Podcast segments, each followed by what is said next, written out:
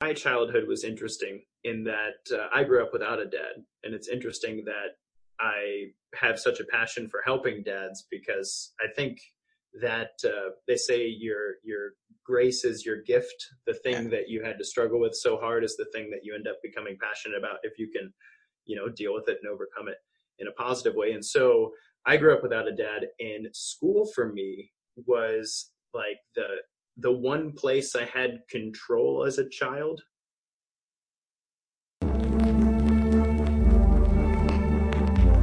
Hello, I am Joel Ingram, and this is Crisis to Crushing It podcast.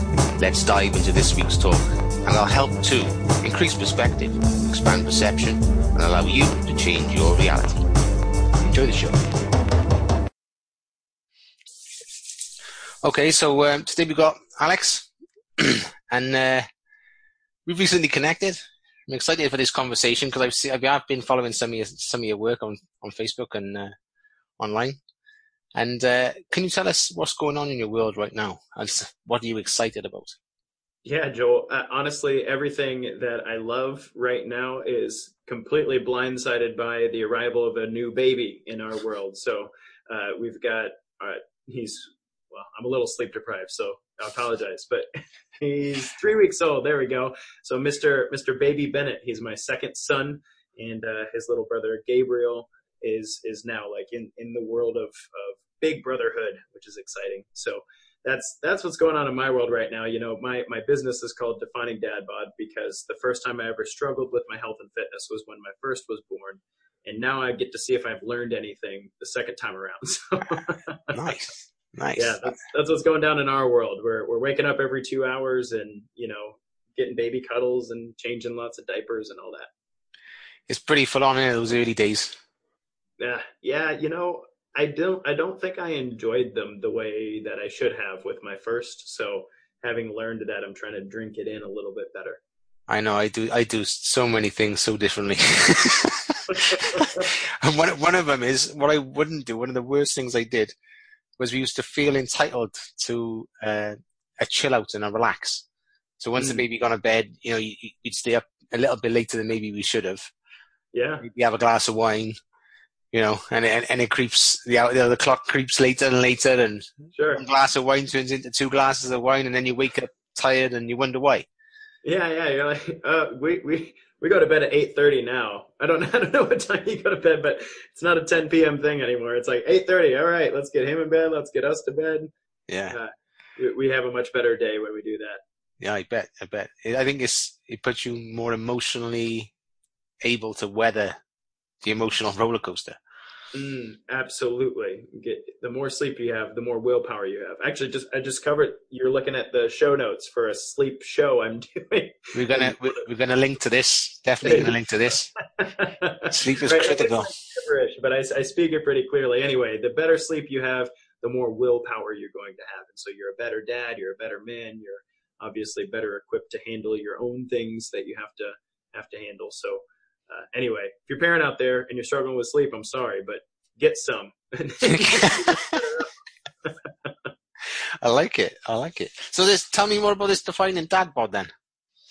Yeah, man, it's it's uh, my business. I've been running it for just over a year. I've been in the fitness industry for 13 years, and I became a personal trainer when I was going to school to become a doctor, an orthopedic surgeon, actually. Okay. And when I worked with patients, I found that they didn't want to be there and doctors didn't like their jobs, or at least here in the States, that's the way it was. So I decided that the personal training business I was running on the side, the people who were happy to pay me to help them change, yeah. that uh, that I would help them before they got on the table. So I've been a trainer for 13 years, and then when my son was born, I started struggling with my own health and fitness because there are changes that biologically happen to dad's body when a baby's born nobody talks about it, but there's research. And so I wanted to uh, shine a spotlight on that and help guys get into great shape because I believe that if we're in good health and we have great energy and we're excited to wake up every morning, that we're going to be much better dads to our kids. So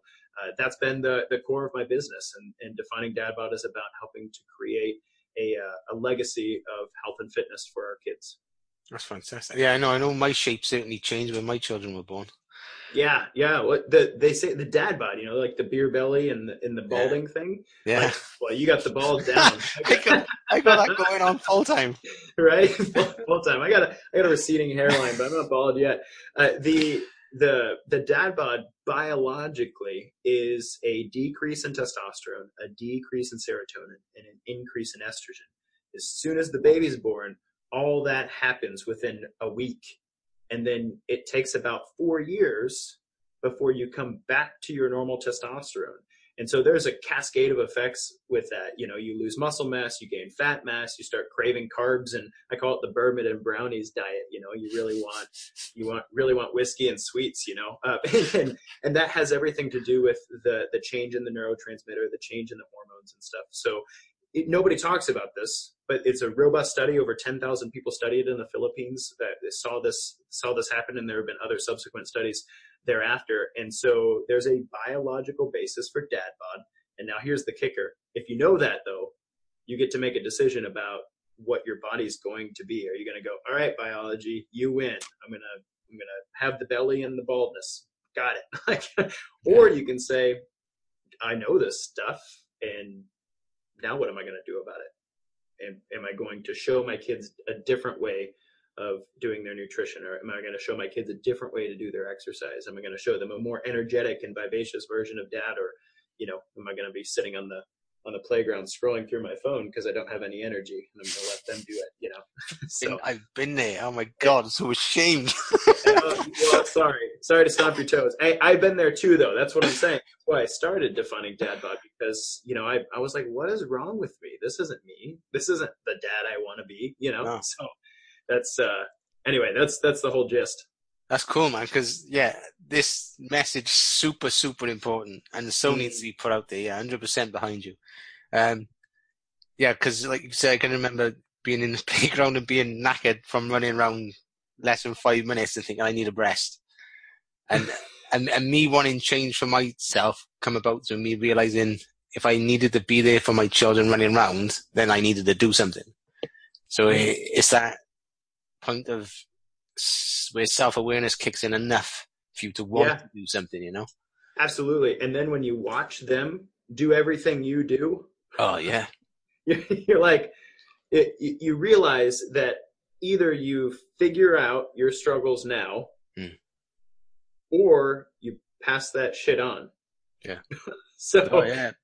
either we figure it out for ourselves now, or this is going to be a problem my son's going to have to figure out. So yeah. that's uh, and it's inherent, you know. It's it's they they they watch what you do and they say what you say, and so you know what you eat and how you exercise and how energetic you are and how often you're on your phone and all that stuff like they pick up on that and that's a battle they'll either have to fight later or you get to fight it now yeah no i agree uh, we've noticed that we got i got three children uh, 13 they're both 13 at the moment one's about two weeks away from 14 mm. uh, and then a younger one who's six mm. but you're so right they never they don't listen to the words you say it's the actions you do. Mm. Uh, but it's mad because you can go, like, because we're, we're trying to do the, like, the podcast thing, and my wife's running a side business. A certain time of night is where we, right, we got to get our stuff done. Uh, usually when the kids are in bed. But obviously yeah. they, are seeing that, and they're seeing that late night computer, phone, and everything else. Mm. And then they try and relate that to themselves, which means social media, blah, blah, blah. Right. Or gaming then it's like trying to put into context. Well, hang on a minute, we're not just wasting our time here. This is, this is this is construct this is constructive for our future, you know. This is how we pay for the house, guys. yeah, you know. Um, but I've also noticed that it's mad how quick it can kick in if you start doing healthy habits, like with training or whatever. It doesn't take long, like it doesn't take very many weeks for them to realize something's different, mm. and then they start to mimic and then they're like, "Oh, can I come? Oh, oh, can we do this? Can we do that?" Like tonight, they started working on the bikes at the back, and I'm working on my bike, fixing the brakes. I fixed my bike, started on my boy's scooter. The next thing you know, my daughter's out. Can, I, can you get my bike out? She hasn't on a, been on a bike for over five years. I think, you know, just the same night, like. And then my boy, my eldest boy was out on his bike. So yeah, you're right. Actions speak so much louder than words. Sounds like they're going to drag you along soon, Dad. Well, hopefully, if I can keep up, I'll be all right. I love it. Cool, man. Okay. So obviously, um, you haven't always been this self-aware and this knowledgeable. So let's can we go step back a little bit in time to maybe when you were in school? Um, mm. Can you maybe tell us some stories that come to mind from when you were in school? Oh yeah, I mean, how much time you got? you know, my my childhood was interesting in that uh, I grew up without a dad, and it's interesting that I have such a passion for helping dads because I think that uh, they say your your grace is your gift. The thing yeah. that you had to struggle with so hard is the thing that you end up becoming passionate about if you can, you know, deal with it and overcome it in a positive way. And so I grew up without a dad, and school for me was like the the one place I had control as a child. I think when when things were tough, you know, when when we were living in a impoverished household and you know mom wasn't real happy because it's kind of hard to raise four kids on your own and oh. uh, you know lots of stuff going on kind of at home so i went to school i always felt uh, really well equipped to not only handle school but i felt a, a, sense of responsibility like what i do here matters and this okay. is the only place in my world that i have any control over if that makes sense and I, I felt that really young man maybe like first, second, third grade. But I got in trouble all the time. Okay, I was the smart kid who got his work done, and then I I just I was bored. So what are you gonna do? So I uh, I remember I was in I was in seventh grade. I was in art class, and the art teacher. I, I hated art. I wasn't any good at art. And the reason I hated art is because what I see in my head, I can't make happen on paper. I don't have the Okay. You know, I'm like, I'm you you don't get it. What what I just drew looks so good in my head, but this looks like some kid like blah, blah, blah, like spit it out. You know, so art wasn't my thing. I I prefer words over over drawings. Anyway, so I hated art, and I did her little thing. I think we are scratching off. It was like it was like a black paper, and you had to scratch off a tiger or something. Oh yeah. I, I don't I don't know. I don't know what you call that. What's that? A foil kit. Okay, there you go. Exactly. It, and it looked cool. It looked really cool. In fact, as far as art goes, that was so I got this done, you know, kind of. And then, then the real fun began because I had a desk full of papers that I needed to organize. I hate giant stacks of papers that, you know, so they got there. And so I started making paper airplanes out of them and flying them into the trash can because that's art, right? Like that's aerodynamics, physics plus, you know, like so I designed these cool paper airplanes and I'm having a grand old time. Um, and she was, I could do this because she had left the room. I don't know what teachers do when they're not in the room, but so she comes back and I've got, I've got all my friends flying paper airplanes into this garbage and we're trying to get it like from across the room, right? Like just like who, who can fly into the paper basket from you know 30 feet away. Anyway so i got sent to in school suspension. Anyway that was that was party. Uh, so there's that. But you know i got in trouble a lot because i was always done with my work early. And yeah. so uh, many of my stories of you know get in trouble for talking to the cute girl next to you and all that have to do with i was done with my work. Like what else am i gonna do? Hey cutie. Like yeah, oh, yeah it's cool one one other story I'll I'll share and then I'll throw it back at you. I guess I um, I learned how to climb the side of the school during recess, but yeah. you did it out outside of where the teachers couldn't see you. You know, so so I. I, it's still today, still today, there are kids who go to the school who will post pictures on top of the roof. like they don't know that I'm the one who started that. Like I started, I started that when I went to school. Uh, anyway, that that those are my legacies, right? Paper airplanes and. and cool. Yeah, that that's pretty good going to get the entire class slinging airplanes, especially to make a good enough airplane to go that far and that straight. Right, yeah, I I thought it was great. And it, here's the kicker: uh, several years later in college, I'm paying a large amount of money to go to Vanderbilt University. In one of my engineering classes, as our midterm, we had to build a paper airplane, and it had to go far enough that like that your grade was based on how far it could fly from the second No story. So I was set, man. I was like, I was like, guys, I got this. Like, show you how this works. That's So brilliant. it paid off, I guess. Yeah, that's cool, man. I like that. So yeah, so so, so you were in, uh, you had no no struggles in school in in, in terms of uh, understanding. So it was just like you were you were probably ahead of your your year. Yeah, yeah, they moved me forward a year. I still got in trouble, and then I graduated valedictorian. Um, so I mean, it, it was kind of like a big like, like, haha, I got in trouble a lot, but I'm at the top, baby. Uh, no, I, I did a show recently on on defining dad. But one of the things I'm doing is a series called Exercise in the Brain, and so I tell a few stories from my childhood about ADHD because exercise has a huge part to play in being an outlet for the troublemaking kids who just can't sit down and shut up. yeah. That was my problem. I couldn't sit down and shut up. Uh, and, and come to find out, that's not really it's not a problem necessarily. You need some outlets for all of that energy and and whatnot. And so in that show, I'm talking about the the effects of exercise and activity on a child's brain.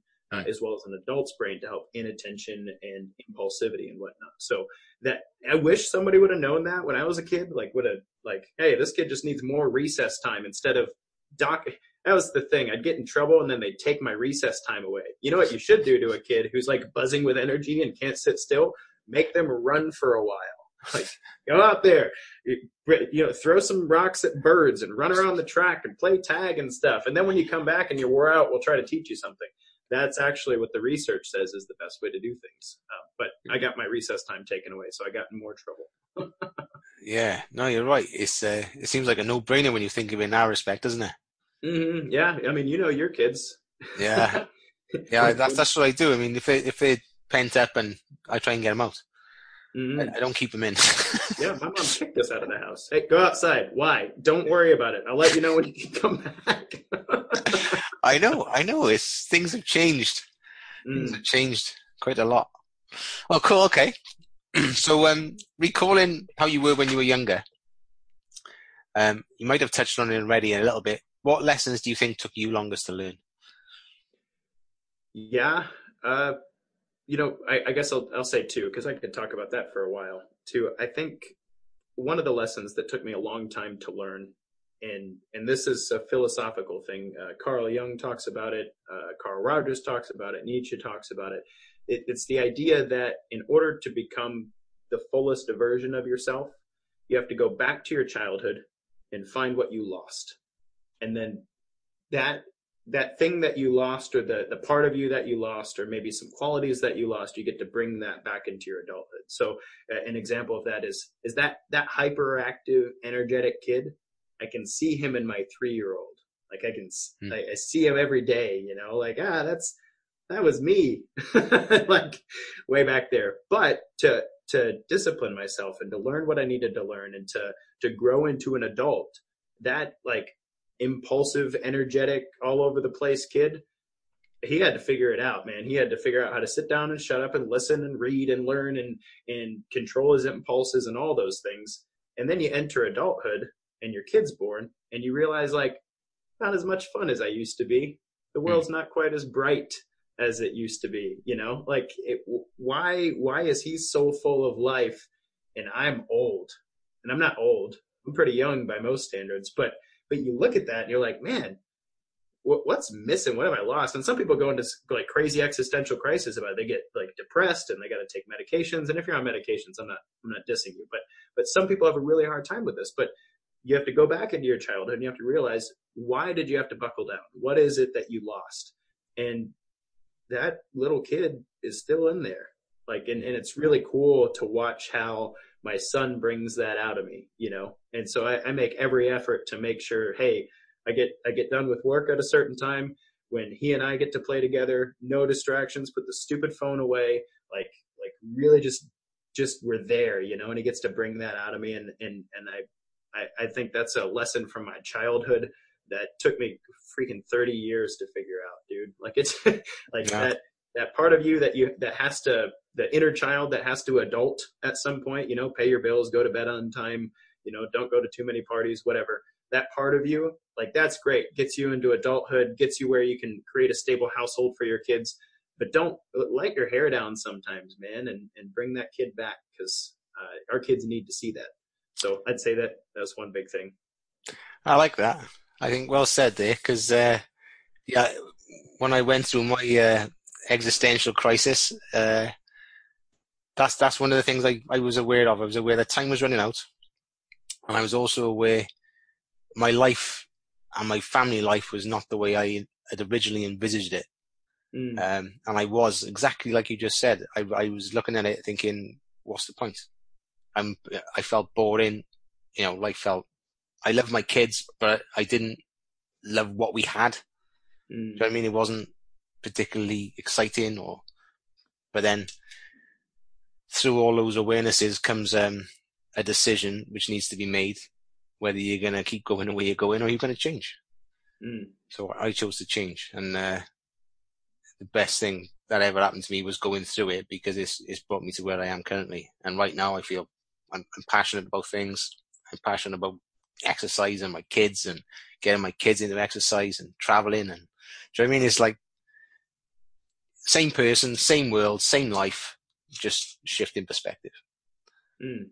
And this, uh, okay. Um, so fast forward a few years, uh, now from, I don't know, what age were we there when you were, um, in school to a time of great change in your life? Uh, what stories and emotions does that evoke for you?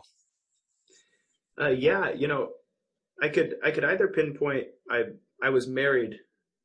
I call it my practice marriage. I was married for two years and then divorced before being married to my now wife, and then that was a deep time of of a lot of change. And then I could also talk about the becoming a dad thing because you you know as well as I do holding that little baby. Actually, it's more like two weeks of sleep deprivation, and then you're like, man, life's different, and I can't put you back. like, yeah. but but I, you know, I haven't spoken. I, I speak on a few different podcasts, and I haven't had the opportunity to talk about uh, those feelings and emotions that that shifted the first marriage and into the the life I have with with my second marriage. So if you don't mind, I'm going to dive into that for a second. Absolutely. yeah. Absolutely. You know, I I, uh, I came from a again a family with with no father, but one of the things that was I, I think it was important to my family to have a deep religious like foundation and underpinning. I don't know how my mom would have done it if she didn't have God to talk to. I don't yeah. know.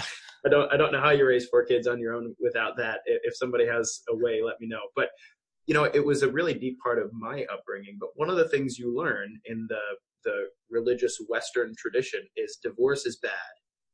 By no, never divorce. Don't ever do it. It's bad. You're an awful, horrible person who's going to go to hell.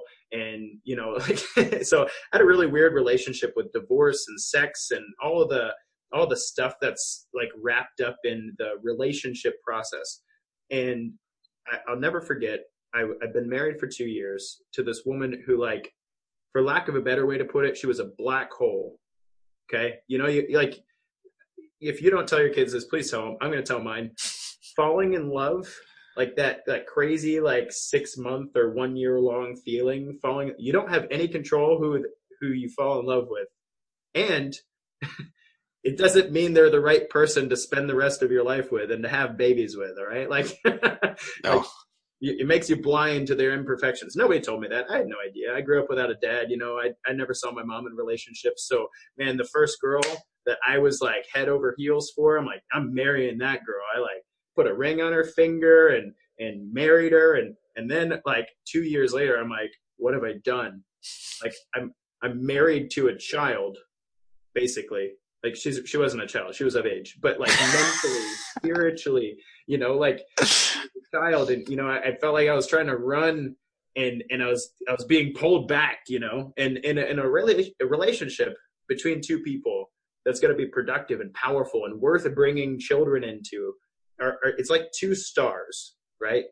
Get get astrophysics with me here for a second. It's like two stars and they revolve around each other. This happens in the universe really often right? They revolve around each other and they get closer and closer and closer in the stars because of the energy they're putting off and the energy that's created between them revolving gets brighter and brighter that in my mind, is the perfect picture of a good relationship.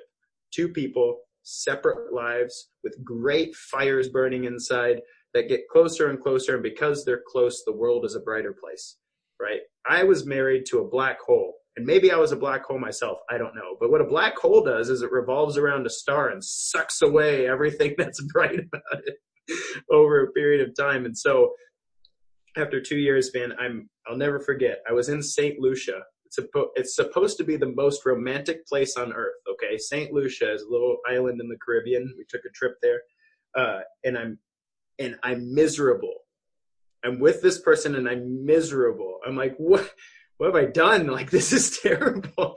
And and I'm standing on the edge, but no divorce, can't do that. And and I remember I'm like watching the waves beat against the shoreline, just like just the Pacific Ocean. I'd never seen the ocean in my life. Like the Pacific wow. Ocean's like beating against the the shore, and you know the Caribbean over here, it's like super chill, you know, maximum chill, man. That's what they say in the Caribbean, maximum chill. You on the Pacific side, there's no maximum chill over there. That ocean is just like grinding into the granite like cliffside, okay? and I'm, I'm standing there and watching these waves, and something in me says, This has been here and will be here long after you're gone. And if you're going to make an impact in this world, it's not going to be with that girl. And it was like, like, where did that come from? I don't, God, like, I, I don't, I don't know how else to attribute something. Like, how do you discover something inside of yourself that you didn't know was there, right? So wherever it came from, thanks, man. Like that, yeah. it, it changed everything. It changed everything. I, I ended that relationship.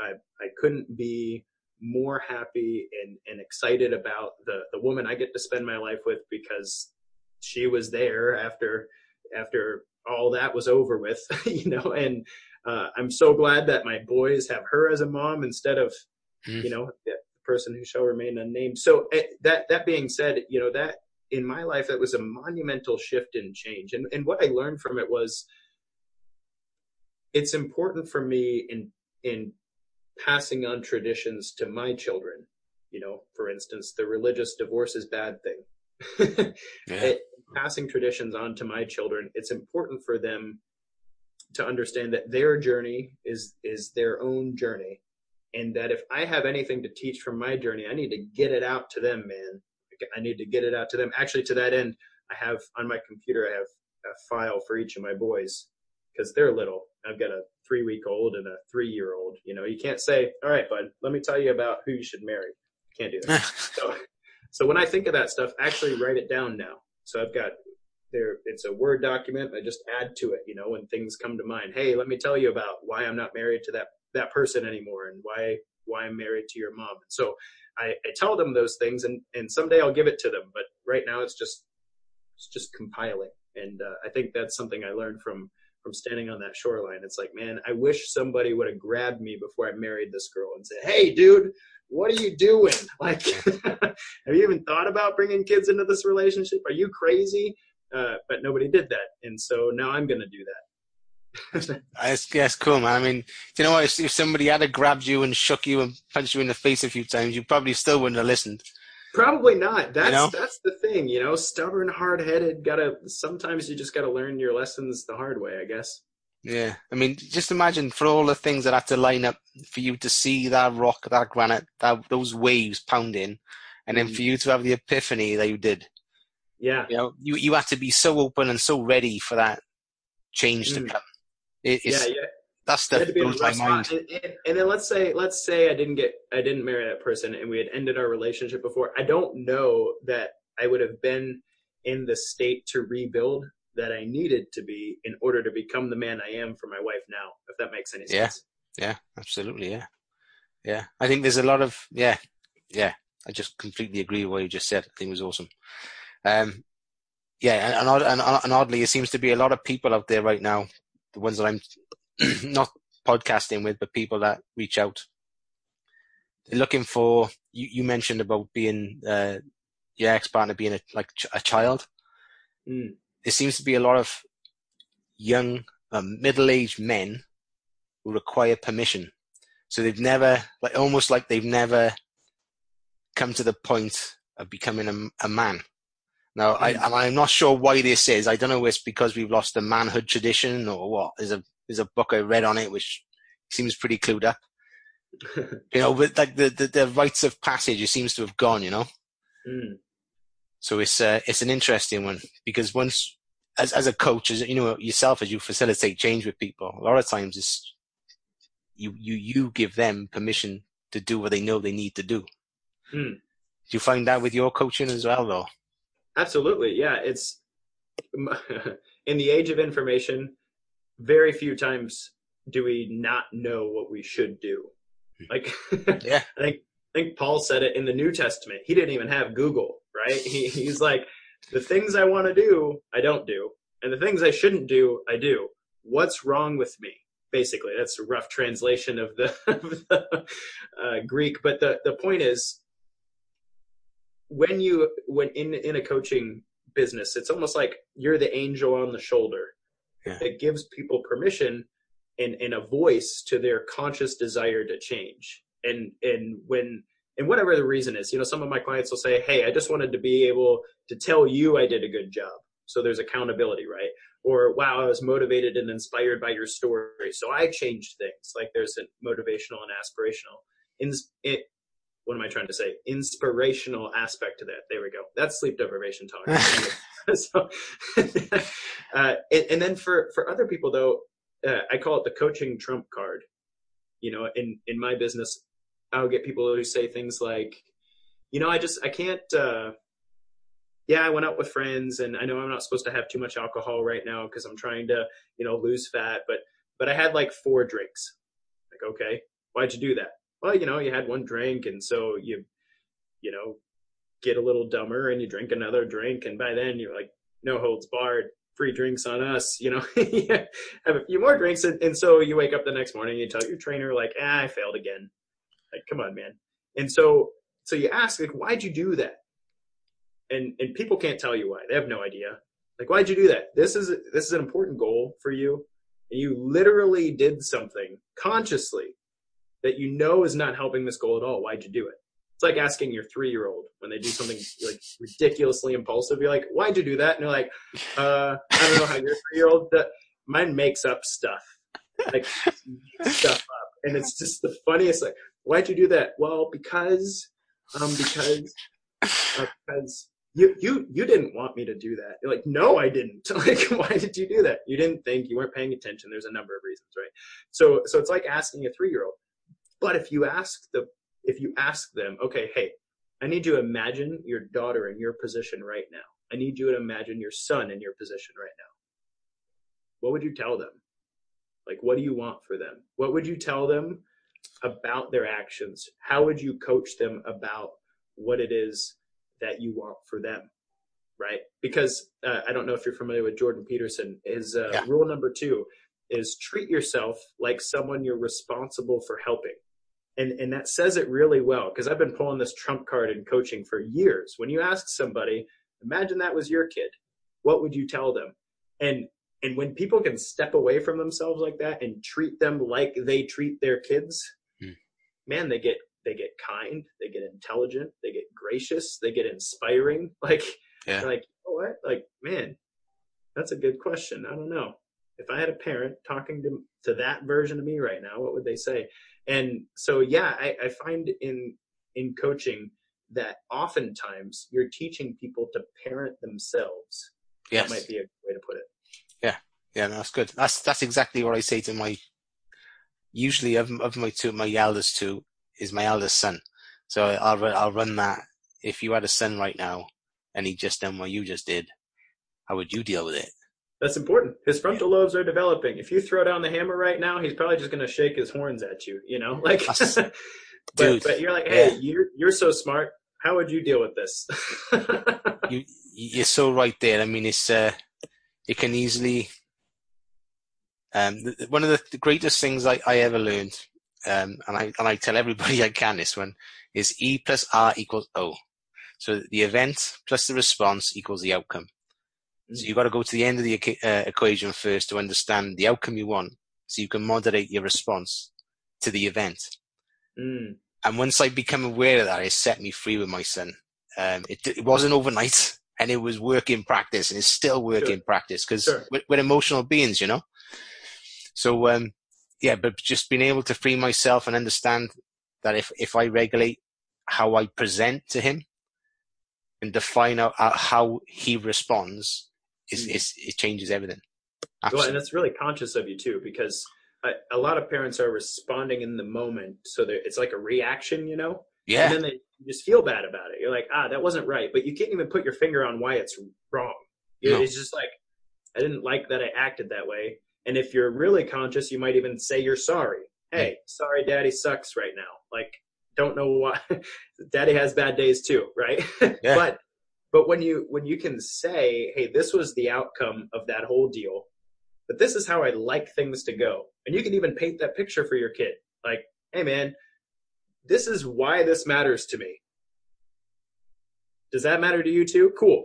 How how are we going to do this differently next time? You know, Yeah. like like that thing happens. I hope this is what comes of it. Like what what's the R? I like Yeah. that. That's a good equation. Yeah. Yeah, I got to I got to attribute that to my friend uh, Nick Donato. So uh, thank you, Nick. Nick. okay, cool. So if if life was to be happening uh, for you and not to you, what lesson were you gifted? Mm. That's I have a complicated relationship with that question because so in my line of work in the health and fitness world, no adaptation comes without strain. So like an exercise, if it's easy, then it's not exercise. Like if if it, it's like Yeah. oh yeah, I love exercise. I go for a walk all the time. That's not exercise. That's activity. When when we talk exercise, exercise is a stress that elicits a positive biological response. So it's something that's hard enough that doesn't kill you but makes you stronger is the layman's way of putting it, right? Yeah. So my life, I feel like, is a living example of that truth. And so to be given a truth that says that which doesn't kill you makes you stronger and to live that out and find beauty in that is uh I mean, I guess it's a double-edged sword. Like life doesn't happen to you in that question, it happens for you. But but life happening to me is where the gift comes from. The Yeah. struggle is real, but it's good, so to speak. Uh, Yeah. To illustrate that, I have a I have a genetic disorder called Ehlers-Danlos, and I didn't know about it until I was like 25 years old. All I knew is that my joints popped out of place a lot. So my my ankle's been dislocated before, my shoulders have been dislocated. I tore a, a hip flexor because it, it dislocated while I was running track. I've always been a really active guy, right? But I've dealt with a massive amount of pain and injury in my life for no reason. Like mm. just it seemed like no reason. Like why is everybody else doing this stuff and not getting hurt? What's wrong with me? Uh, it turns out I have a genetic disorder. My mom was eventually diagnosed. She had chronic pain for a long time. She was eventually diagnosed, and then uh, I was eventually diagnosed, and, and it's a deficiency in collagen production. So my tendons and ligaments aren't as tight as they should be. They should be like Kevlar, holding everything in place, but they're more like gummy bears, and joints go everywhere. Okay, So I'm with you. so my my health and fitness journey has been punctuated by, hey, you're injured again. Are you going to be active anyway? Hmm. Are you going to rehab yourself out of this? You're like in pain. You're jumping around on one foot. You're 20 years old, uh, and you feel like you're 80. Are you going to the gym today? And then what are you going to do while you're there? You can barely walk. Like, Yeah. so, so it's like a my my whole life seems to be for me a, a, a gift in the lessons of overcoming, a gift in the lessons of of finding positive adaptation in the struggle. So that's a long answer to a short question, but that's how it feels. I think you nailed it in the last two sentences then. And I think that's a fanta- that's a fan- no, it's a fantastic place to be. You know, it's uh, it's where I hope the audience will get to when they listen to these shows. This is, this is the message I want to convey. Exactly what you just said. You know, it's and that and that is about perspective and and how you perceive the world in your life. Mm. Well, And I, I think that's one of the reasons I've found so much uh, uh, so much depth in Jordan Peterson's work and a lot of the works that he references in his stuff because it, his his core message. If I don't want to speak for him, but what I gather from his core message is that the meaning in your life is found when you take responsibility, the biggest responsibility that you can, and you hoist that cross on your shoulder and you walk up the hill. Like that that right there, the biggest burden you can carry and and what changes inside of you on the on that journey, that's the uh that's the core I think for for myself. I think that's been a, a big part of my story and I didn't have him to talk about it, you know, 20 years ago. So that's just life. yeah, no, it's uh, you're spot on. I mean, I'm I'm 44 now, and I'm probably 41 when I sort of started to wake up to all this. Um, I was doing reading years before, but never to the point where I wanted to, um, or knew what to do about it. And then it, there come a point where I just realized I was making life too hard. I was, I seemed to be making things far too difficult than they needed to be. Mm-hmm. And if if it hadn't come to that point where I eventually sought help, as I become aware that the the battle was mostly in my head, mostly with myself, and the way that I was seeing things and interpreting interpreting things. I think one of the most common phrases out of my mouth back then, which oddly enough I was thinking about the other day, and I don't say it anymore, is "It's not fair." I I don't. That's gone. I don't even use that concept anymore. I mean, mm. there's probably times where it would apply, but I just don't tend to use it. I mean, I just, if I can, I own everything. Even if, even if it's not my fault to a degree, I'll, I'll see what part that I have to play in it. I'll own that. And if I can't do nothing, you know, I'll do, I'll put right where I can put right and then move on. Mm. But it's, uh, yeah, it's, it's not fair and God, victim mindset full on. Do you know what I mean? And it's, it drains you. And I think that's what, that's what got me to the point where I was, you mentioned earlier on about depression. I was depressed. I was, I took medication. I took medication, turned into a zombie, um, to the point where I was probably struggling to function around my kids. Mm. But I was aware enough at the time to realize something was wrong. And then I went back to the doctor and I said, I can't do this. He said, well, you've got a couple of weeks. He said, we'll wean you off. He said, you, what are you going to do? And I said, I'm going to, I'm going to exercise. He said, I said, I'll get myself out of this. I said, I'm not taking tablets for the rest of my life.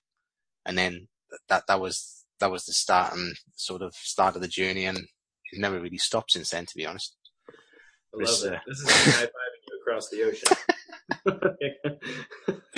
yeah. So yeah, but, uh, okay. Anyway, um, so you sort of, you touched on my next question, which was how do you deal and view obstacles in life? Um, would you like to just touch on that? I know you sort of answered it with the last question. Yeah. Maybe just if sometimes people need to hear things in different ways and over and over, sure. Just to bang it home. I, I have two things to say to that. I, one, I had a guy on my show eight months ago. His name's Mark Cordone, and we had an interesting conversation about positivity psychology, which actually I thought at first bringing him on the show, I'm like, I don't know, this might be a really hokey conversation, you know, like positivity psychology. Just feel better, man. Uh, but one of the, one of the things that we talked about was actually a really cool conversation. One of the things we talked about was the when you approach an obstacle in life, that there's an element of of a decision that's made even before you start to try to deal with it. So the the picture we came up with was like, imagine you're going on a hike. Okay, I like to hike. Uh, we had mountains in Colorado Springs where I used to live and that, oh man, I can go out there and lose myself for a whole day. So I like to hike. You imagine you're going on a hike, right? And, and you, you've got your beef jerky in your backpack and your keys to your car and your, your, let's say the extra battery for your phone because hiking with music is cool.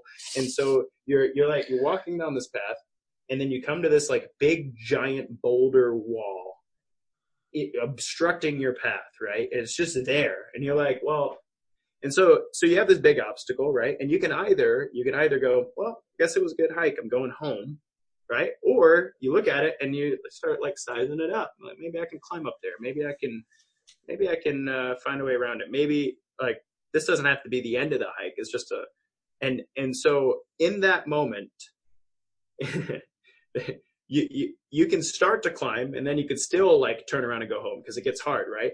Or, and this is what Mark and I talked about, and I don't know why, but it just it just hit me hard. It was like that's what you do. That's what you do in life. You look at the big giant wall in front of you. You take off your backpack and you chuck it over the wall. Your keys and your beef jerky are in there, bro. now you gotta climb the wall. Now you've got to find some way over there because you're not going home without the backpack, right? And so we, we were talking about how like sometimes there are obstacles in life that like seem too big, and you just have like you just have to give yourself no option anymore. Like I don't know how to do that for every single person, but that picture of chucking your backpack over the wall. And here's the thing: you get over the wall, right? You get your backpack, you snack on your beef jerky, charge your phone, and then the next time you see a wall that size, you don't even blink. You just climb it, like because you've been there. You know what that's like. It's not yeah. a big deal. It's not even an obstacle anymore, right? And in that way, I think the the human mind and body and, and the way our genetics uh, respond epigenetically to the actions we take and actually unlock new parts of us when we when we expose ourselves to challenges. In that way i think if humanity has a superpower it's that one. It's the it's the superpower to continually become able to overcome larger and larger obstacles. And mm. so uh, I think the just the second piece of that, interestingly, so I have Ehlers-Danlos. I have this genetic disorder that says, "Hey, don't do anything high impact because you might pop bones out of joint and you're going to be in pain a lot. So you should take pills and lay on the couch and rot away." That's basically the prognosis for this disease, by the way, because you can't cure it. You're just like ow, and they give you pain pills and you get more and more addicted.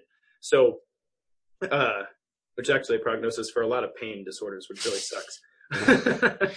but so so my fitness goal for me is to compete on the American Ninja Warrior show. Are you familiar with yeah. that show? Oh, nice man. Like if there's anything that's literally the opposite of Ehlers-Danlos, like that's the thing, man. That's the that's that's literally obstacles. And I think I love that that show and the idea of, of I'm training for it. I, I hope to compete. I've I've put my application in four years in a row and haven't gotten there yet, but I'm going to figure them out, man.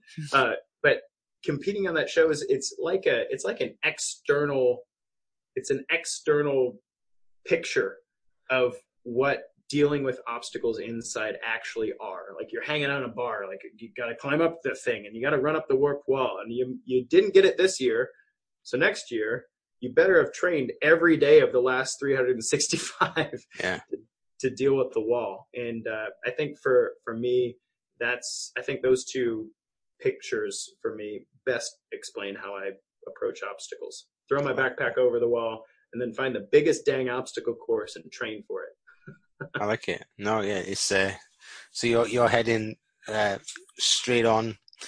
No, no, uh, no excuses. I love it.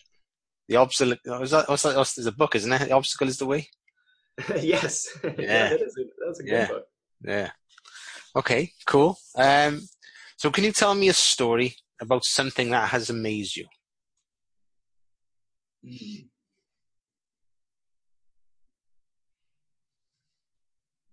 Trying to decide if I want to cry on camera. uh, so my uh, my sister uh, my sister's two and a half years younger than me. So we, we grew up together. She was my shadow. It was cute when, when we were little. My mom told me that I was so excited to have a baby sister. And then after she got here, I was like, can we put her back? Like, cause that's, the two and a half year old thinks, can we put her back in there? I didn't like her here.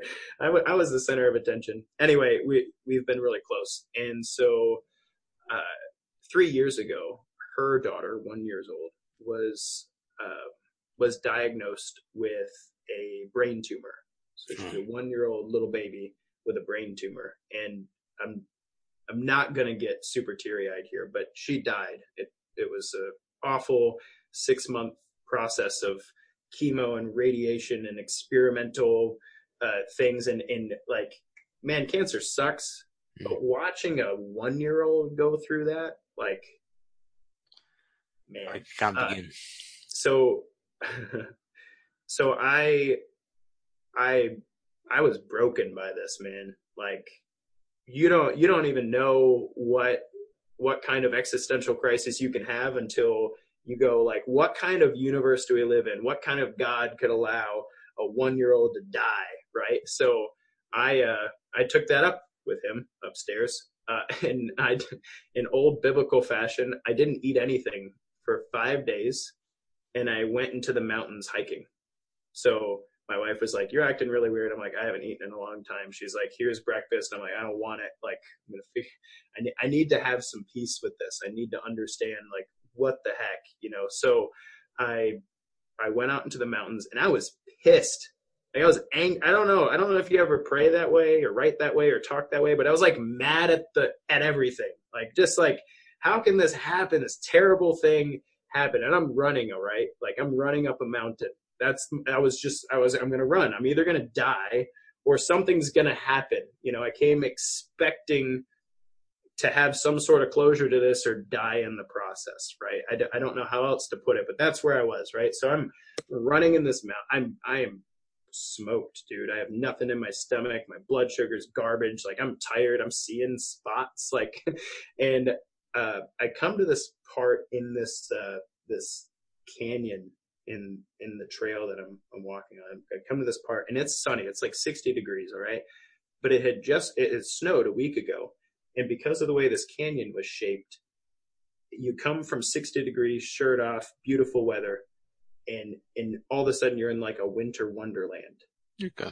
Because the sun can't hit it. It's just like, God, I, I took a picture of it. It's like it, this frozen stream and like snowflakes and just beautiful, pure white. Like, and man, it hit me in the face like a ton of bricks. I don't know if I had a vision. I don't know if God spoke to literally my face, but like I I stood there and I cried like a baby, like just cried because the picture in my head was the one year old not suffering anymore. Her name's Izzy.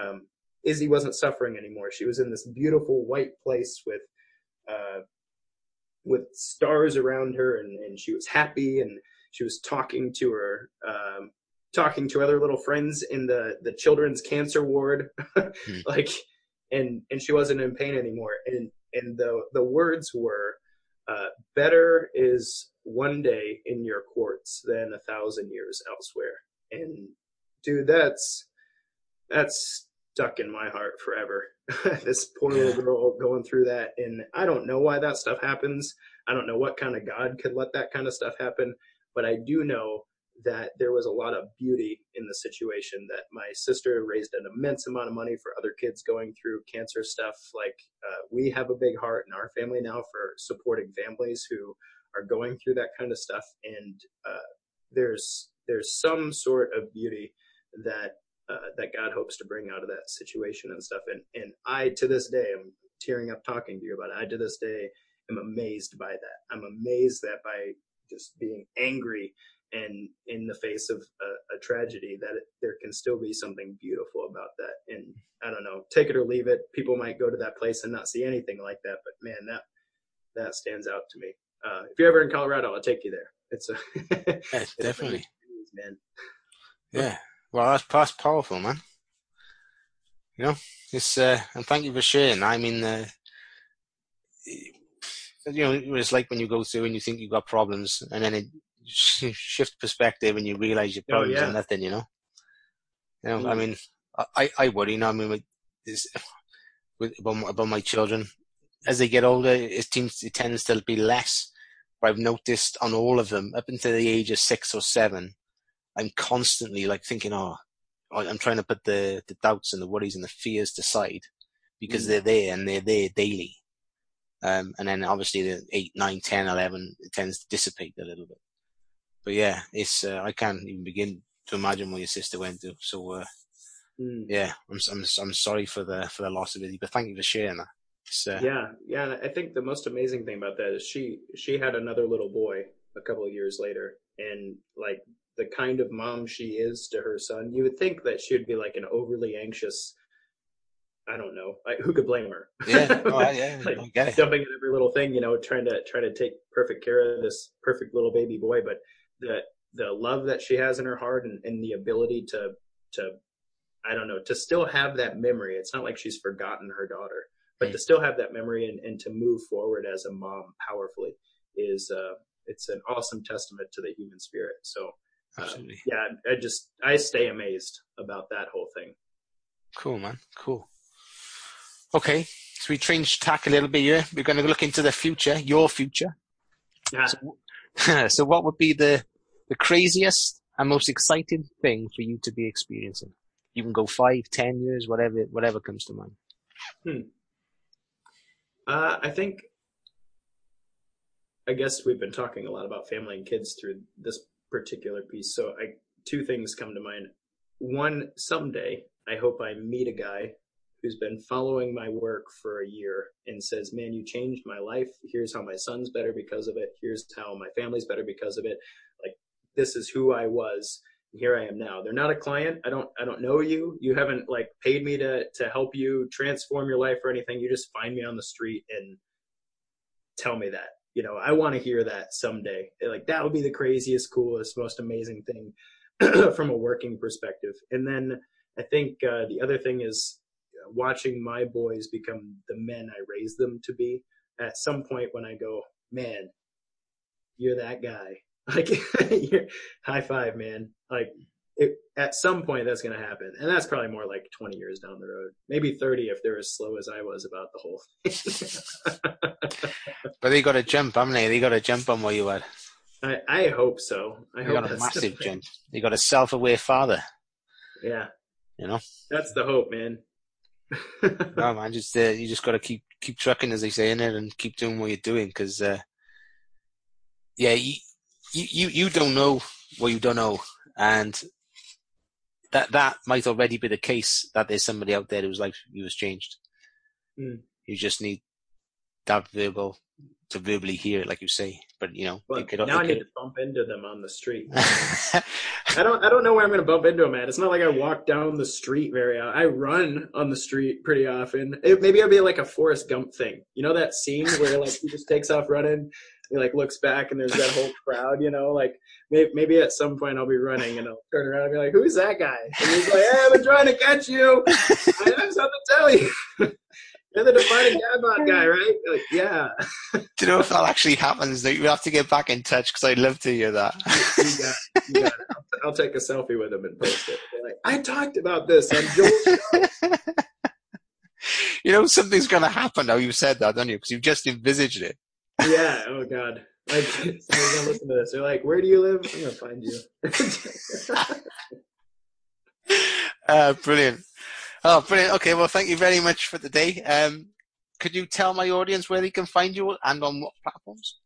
Yeah, definitely. I, am I'm, I'm all over the internet because not a lot of people are talking about dad bod. So um, I'm I'm I'm there. Uh, definingdadbod.com is probably the easiest hub to find me at. I've also got uh, Facebook, Twitter, and Instagram of the same name at Defining Dad Bod. And then uh, I do a couple different things. I do coaching for people who need coaching. You can find all that information there. I also have rewards for patrons. So how I pay for my podcast and how I uh, give like rewards and stuff to the people who are supporting the movement. Uh, you can find us at patreon.com slash uh, defining dadbod. Cool, man.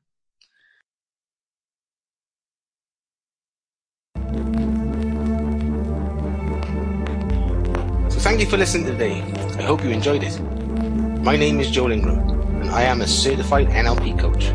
I help passionate, resourceful, and professional people feel stuck and unfulfilled with aspects of life to rewrite their narrative and chronicle a new, engaging, and captivating future. Please subscribe if you found benefit. Alex, thank you very much for your time today. Much appreciated. I've had a, I've had a, I've had a great a great time talking to you, and it's been yeah, great to same, same to you, Joel. You got a bunch of stuff out of me that nobody's gotten out of me on air, so Thanks for that. Good. Good. That's cool. I'm gonna well, I'm gonna go and um, subscribe to your channel now and check out this uh, this sleep one. When's this sleep one coming out? Uh, the sleep one will be out next week. So we, we put a new show out every Monday, and uh, I have a few interviews and stuff coming out later, and we'll continue the exercise in the brain series. But I figured I, I told my wife, I'm like, I'm sleep deprived. I've been meaning to talk about this for a while. I can't I can't help but love the irony. Like I'm about to tell people how to sleep well while being sleep deprived. So yeah. Uh, had a grand old time, and my poor sound editor is going to have to cut out a whole bunch of rabbit trails. So hopefully it'll be listenable. but that'll be out next week on iTunes, and then I also publish that on the Defining Dad Bod page. So if you're on the newsletter, it comes out like a blog. Oh, cool, man! So you've got loads of different touch points then. You got it. That's cool, man. Okay. Well, thank you very much for your time. What's the plan now? Uh, well, I'm going to, let's see, I've got a client in an hour. She's in Texas. She's like 70, but she makes most 30 year olds look silly. So to coach her. She's a fantastic client, uh, runs a, runs an awesome business and stuff. So, uh, taking care of her in an hour between now and then, I'm going to go see what, if the wife needs some help with the three week old, I'm going to get a snack. I'm going to go for a walk because I'm low on steps. No, I shall leave you to it on that note. Thank you very much, sir. It's been a pleasure. All right. Take care, Joel. Keep kicking butt and keep taking names, brother. Thank you, Alex. All the best.